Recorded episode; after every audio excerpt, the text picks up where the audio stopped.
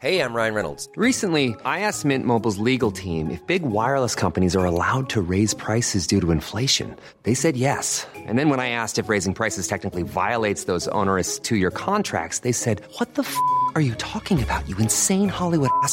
So to recap, we're cutting the price of Mint Unlimited from $30 a month to just $15 a month. Give it a try at mintmobile.com slash switch. $45 up front for three months plus taxes and fees. Promo rate for new customers for limited time. Unlimited more than 40 gigabytes per month. Slows. Full terms at mintmobile.com.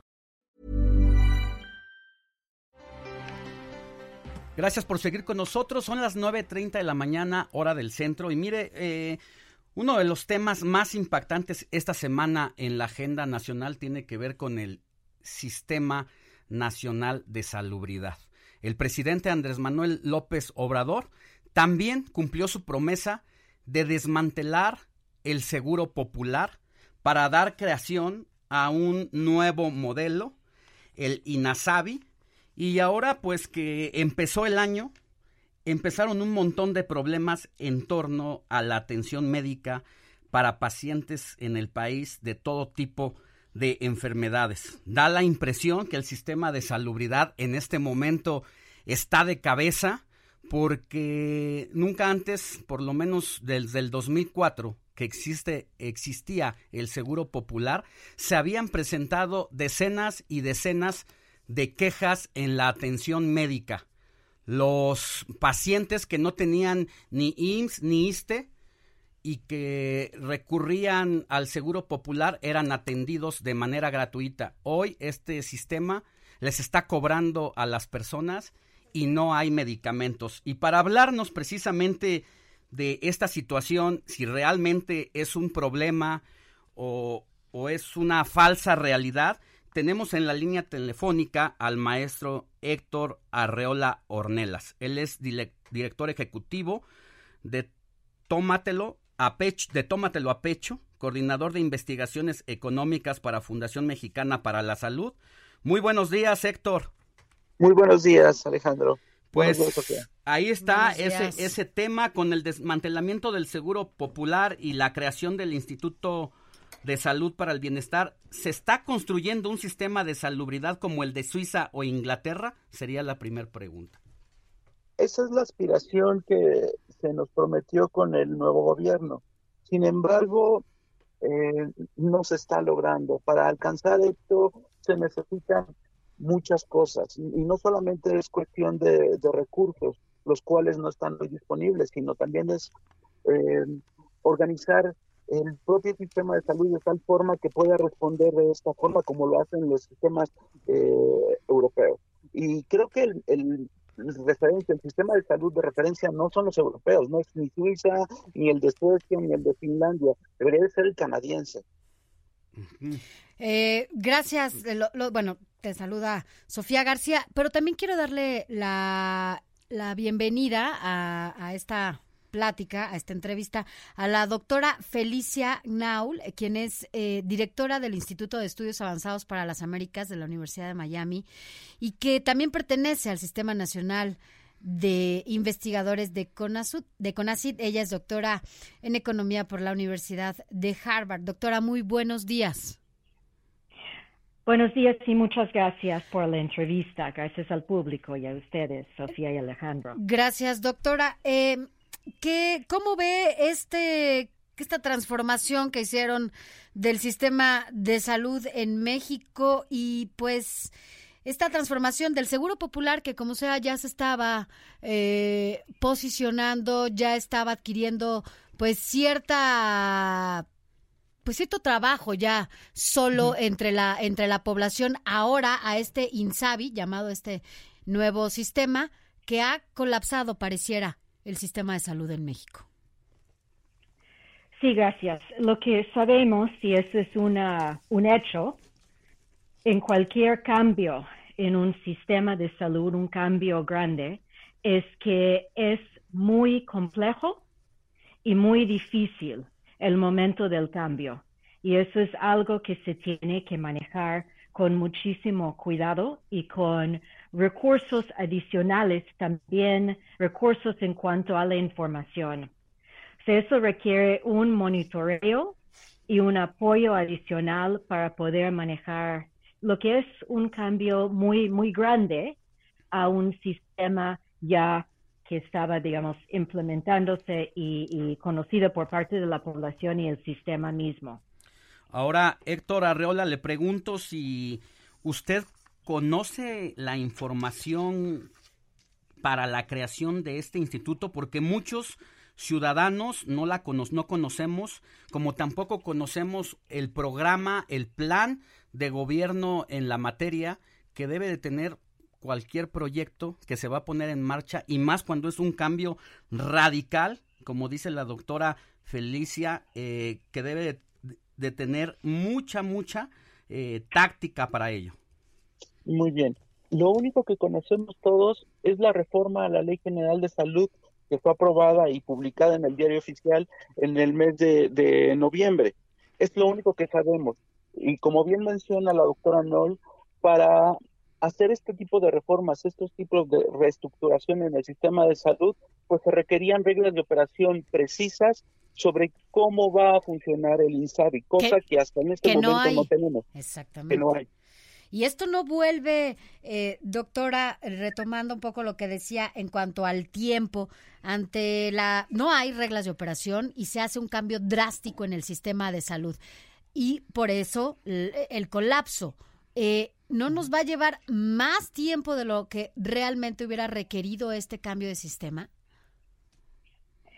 Bien puede ser. Y yo creo que escuché el punto que menciona Alejandro, que creo que es muy importante, que aquí es clave compartir más información, más información también con el público.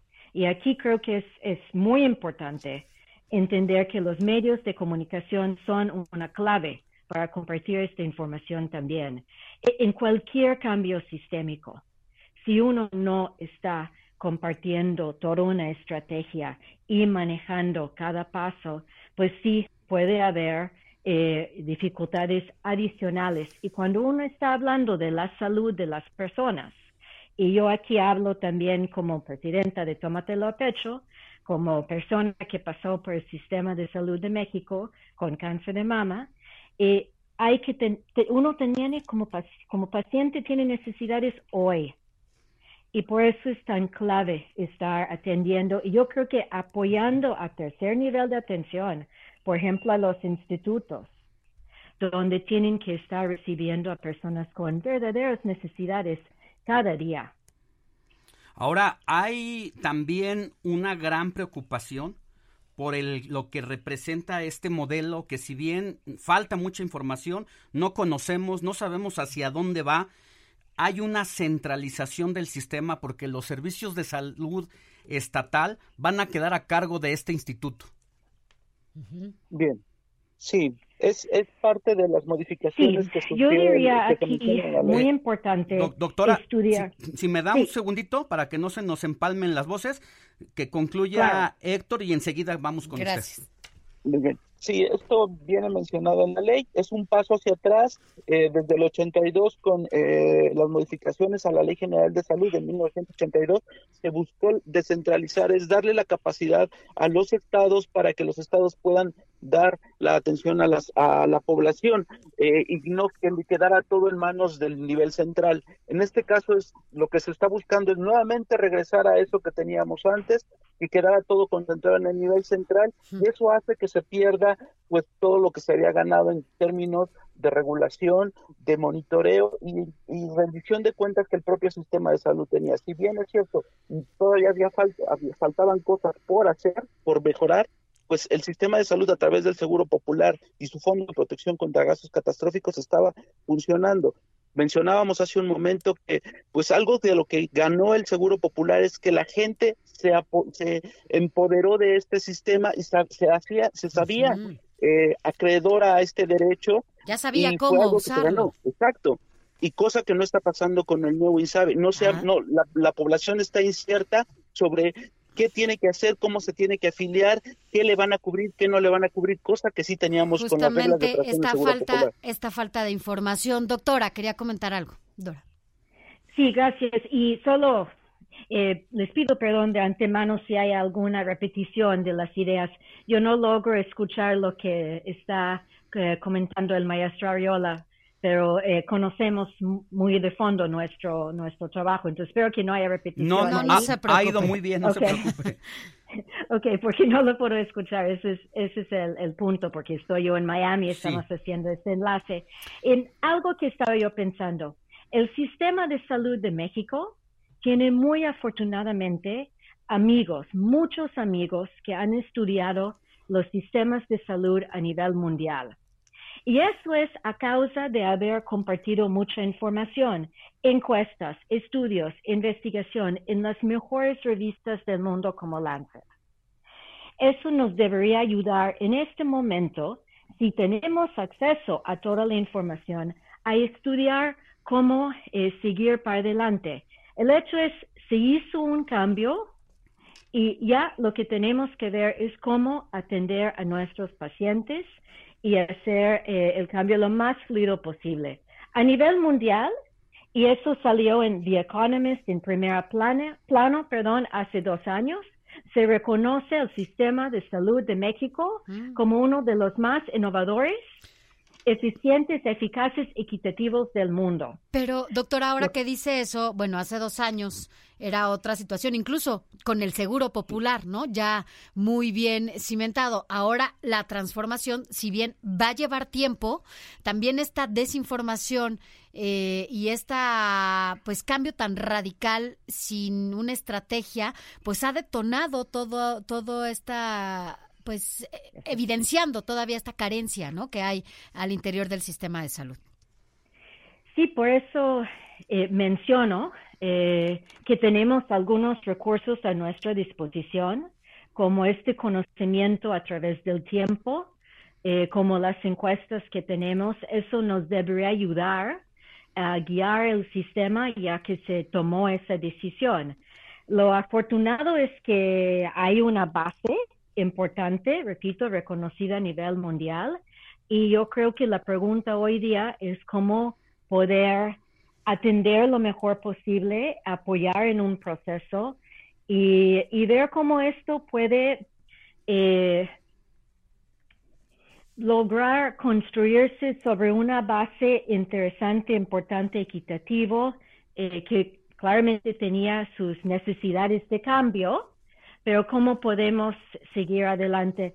Lo que no podemos dejar pasar es perder salud de los mexicanos y las mexicanas. Sí. Eso es lo que no podemos permitir pasar. Sí. Estamos hablando con la doctora Felicia Naúl y el maestro Héctor Arreola Ornelas, que junto con Julio Frank son de las eh, autoridades que conocen muy bien a fondo el sistema de salud eh, de México, y de otros países. Hablan de el reconocimiento que tenía este modelo de seguro popular no solamente a nivel nacional, sino de manera internacional. Estaba leyendo un Twitter de una colega periodista que cuando se quedó sin trabajo, eh, a los días siguientes le detectaron un tumor en el cerebro, no tenía IMSS, no tenía seguro de gastos médicos mayores, fue al Seguro Popular y de inmediato la atendieron sin un solo peso. Hoy uno está leyendo en las redes sociales los, y está viendo los testimonios eh, con personas de eh, nombre y apellido que tienen problemas en este momento para ser atendidos sus familiares o ellos mismos, con enfermedades eh, graves, crónicas, y no está viendo ni médicos y les están cobrando el servicio, no está, no, ni medicinas y les están cobrando hasta cinco mil pesos por atención médica. La pregunta aquí, eh, maestro Héctor, yo le, lo que le pregunto, esta situación entonces, eh, lo que está pasando, el desmantelamiento del seguro popular, para dar paso al INSABI en este momento, ¿es un salto al pasado? Sí, lo estás diciendo con como es. Eh, la promesa de, la creación de este Instituto de Salud por el Bienestar era que la población no, la población que no tenía derecho a la seguridad social o a un seguro de salud privado eh, podía afiliarse a este ISABI y no tenía que pagar nada, que todo lo iba a recibir de manera gratuita, cosa que es lo que no estamos viendo en estos primeros días de operación. Tal vez sea por la falta de información, por todo lo que eh, está sucediendo de que no hay unas reglas de operación, pero lo que estamos encontrando es que los testimonios de las personas que en este momento están padeciendo alguna situación de salud y que están acudiendo a este INSABI, a este nuevo modelo, es que sí les están cobrando, están, están sufriendo de costas, eh, las cuotas de, recuperación y que además tampoco están teniendo ni el servicio que están mereciendo, ni tampoco están eh, recibiendo las, los medicamentos que se, se, ofrecieron. Entonces, creo que esto implica así un retroceso y la verdad es que está en juego la salud de la población con esto no podemos jugar. Híjole, pues en nada se parece el servicio médico que estamos teniendo en este momento al de los países eh, escandinavos, porque todos ellos funcionan de manera descentralizada No. y esta, pues este modelo Pues de parece más a, a lo que en algún momento justamente platicamos, a- es más dirigi- más parecido a Venezuela, ¿no? Sí. A- Es más parecido a ese tipo de países Es en donde las carencias son brutales y quienes acuden a sus instituciones de salud, pues tristemente pueden perder hasta la vida. O sea, nos parecemos a Venezuela ya en el sistema de salud. Doctora Felicia, todo este, este modelo con el que está operando el INSABI es un modelo vertical, burocrático, autoritario. Yo diría que hoy día no, no sabemos muy bien, es lo que ya señalamos, necesitamos más información y la idea de haber tomado un salto. La pregunta es cómo haber tomado el salto con paracaídas. Quizás esa es la metáfora. Entonces, teniendo en mente y en corazón, la verdad, la salud de los y las mexicanas y mexicanos, mi pregunta hoy día es cómo ponerle un paracaídas al salto que se tomó. ¿Right? Uno de estos es evaluación, otro es apoyar, repito, en particular en tercer nivel con estas necesidades de los pacientes llegando día a día para protegerles en un momento de cambio. Y eso yo creo que se puede hacer.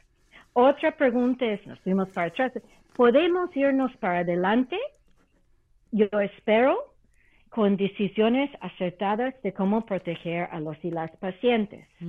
Em, la descentralización sí es eh, la norma, digamos, a nivel mundial.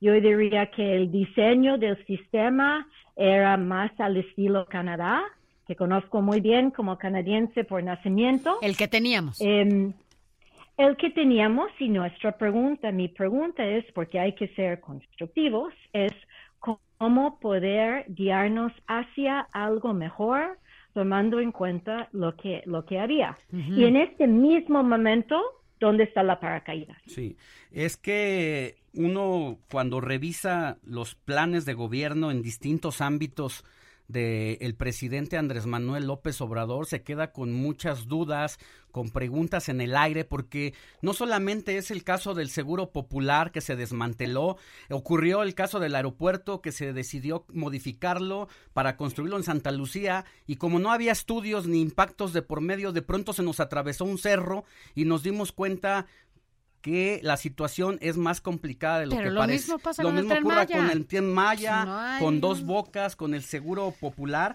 y esta situación pues puede costarle al país y podemos llevarnos entre los pies a Muchas. muchos enfermos. Muchas vidas. Sí. Eh, Soy economista de formación em, y entonces entiendo, pero con la salud nos puede costar vidas Sí. en de muy corto plazo.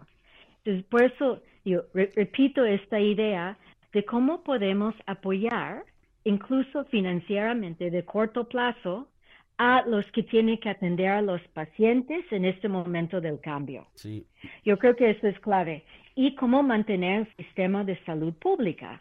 No necesitamos, ¿Qué en este necesitamos? momento, doctora, lo que sí es importante también para, para el maestro Héctor Arreola es, no podemos tener un sistema de salud austero.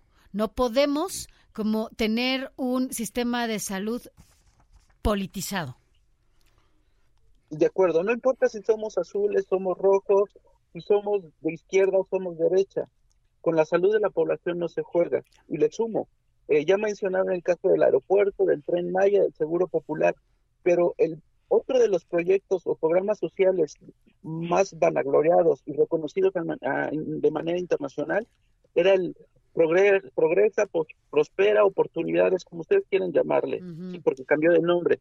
También no lo desaparecieron. Y era una política pública para eh, erradicación de la pobreza que venía funcionando y no tenemos hoy un programa que esté respondiendo a eso que estaba haciendo Prospera. Así es. mire, eh, Héctor Arreola y doctora Felicia, pues ya hay una rebelión de seis gobernadores que no eh, están de acuerdo con esta política pública de Andrés Manuel en torno a la centralización del el sistema de salubridad, porque ellos consideran que también este manejo de pues del servicio médico a contentillo puede verse reflejado pues en un asunto electorero finalmente. ¿Cómo ve, eh, doctora? Bueno, yo creo que, como Alejandro, creo que usted acaba de decir, en el sistema de salud no podemos darnos el lujo de manejarlo ni por política ni por austeridad. La salud es algo en que todos deberíamos y podemos estar de acuerdo en invertir, invertir en una forma acertada. Eh, claro que eficiente es algo que hemos eh, trabajado mucho desde la Fundación Mexicana para la Salud, pero austeridad no es lo que busca uno y eh, manejo de la política definitivamente no es lo que busca uno en el tema de la salud. Em, sabemos que todos vamos a perder si se maneja de esta forma. Sí, eh, Héctor, es que aquí sí se puede, cuando uno habla de la austeridad y cuando estamos hablando de la salud, aquí sí se puede eh, sintetizar esta frase del austericidio. Sí, es correcto. Eh, se nos prometieron más recursos para la salud y lo que estamos viendo es más bien es un recorte. Continuamos con el recorte que teníamos en los años previos y que si eso había sido lamentable para el sistema de salud, ahora con menos recursos lo hace más imposible. Eh, y si antes no podíamos darle todo a toda la población de acuerdo a lo que necesitaba, con menos recursos se hace imposible. Entonces estamos disparándonos en los pies nosotros mismos. Pues sí, lamentablemente es un tema que pues seguramente en los próximos días no veremos aún más eh, en esta transformación del sistema de salud a partir de pues yo no sé si llamarlo caprichos solamente es un tema de, de, modificaciones y cambios que no se, no se planearon bien, solamente llegaron a, a, incorporarlos.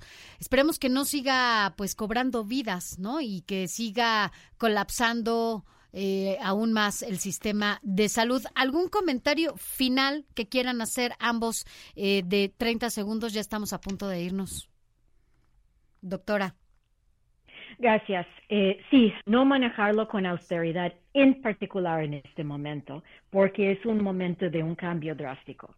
En este momento es el momento de invertir más en sector salud para suavizar ese momento e ir viendo cómo podemos eh, seguir mejorando la salud de los y las mexicanas, como hemos visto en las últimas décadas en nuestro México. Gracias, doctora.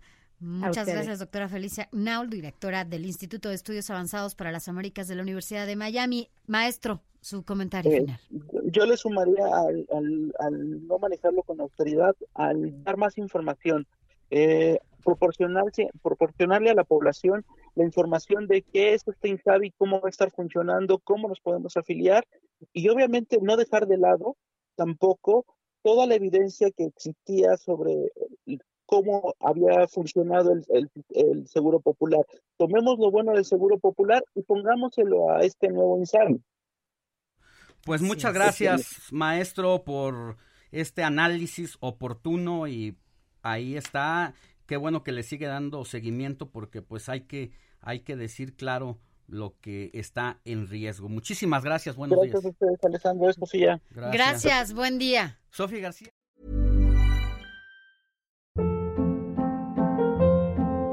Hold up. What was that? Boring. No flavor. That was as bad as those leftovers you ate all week. Kiki Palmer here, and it's time to say hello to something fresh and guilt-free. Hello Fresh. Jazz up dinner with pecan-crusted chicken or garlic butter shrimp scampi. Now that's music to my mouth. Hello Fresh. Let's get this dinner party started. Discover all the delicious possibilities at hellofresh.com.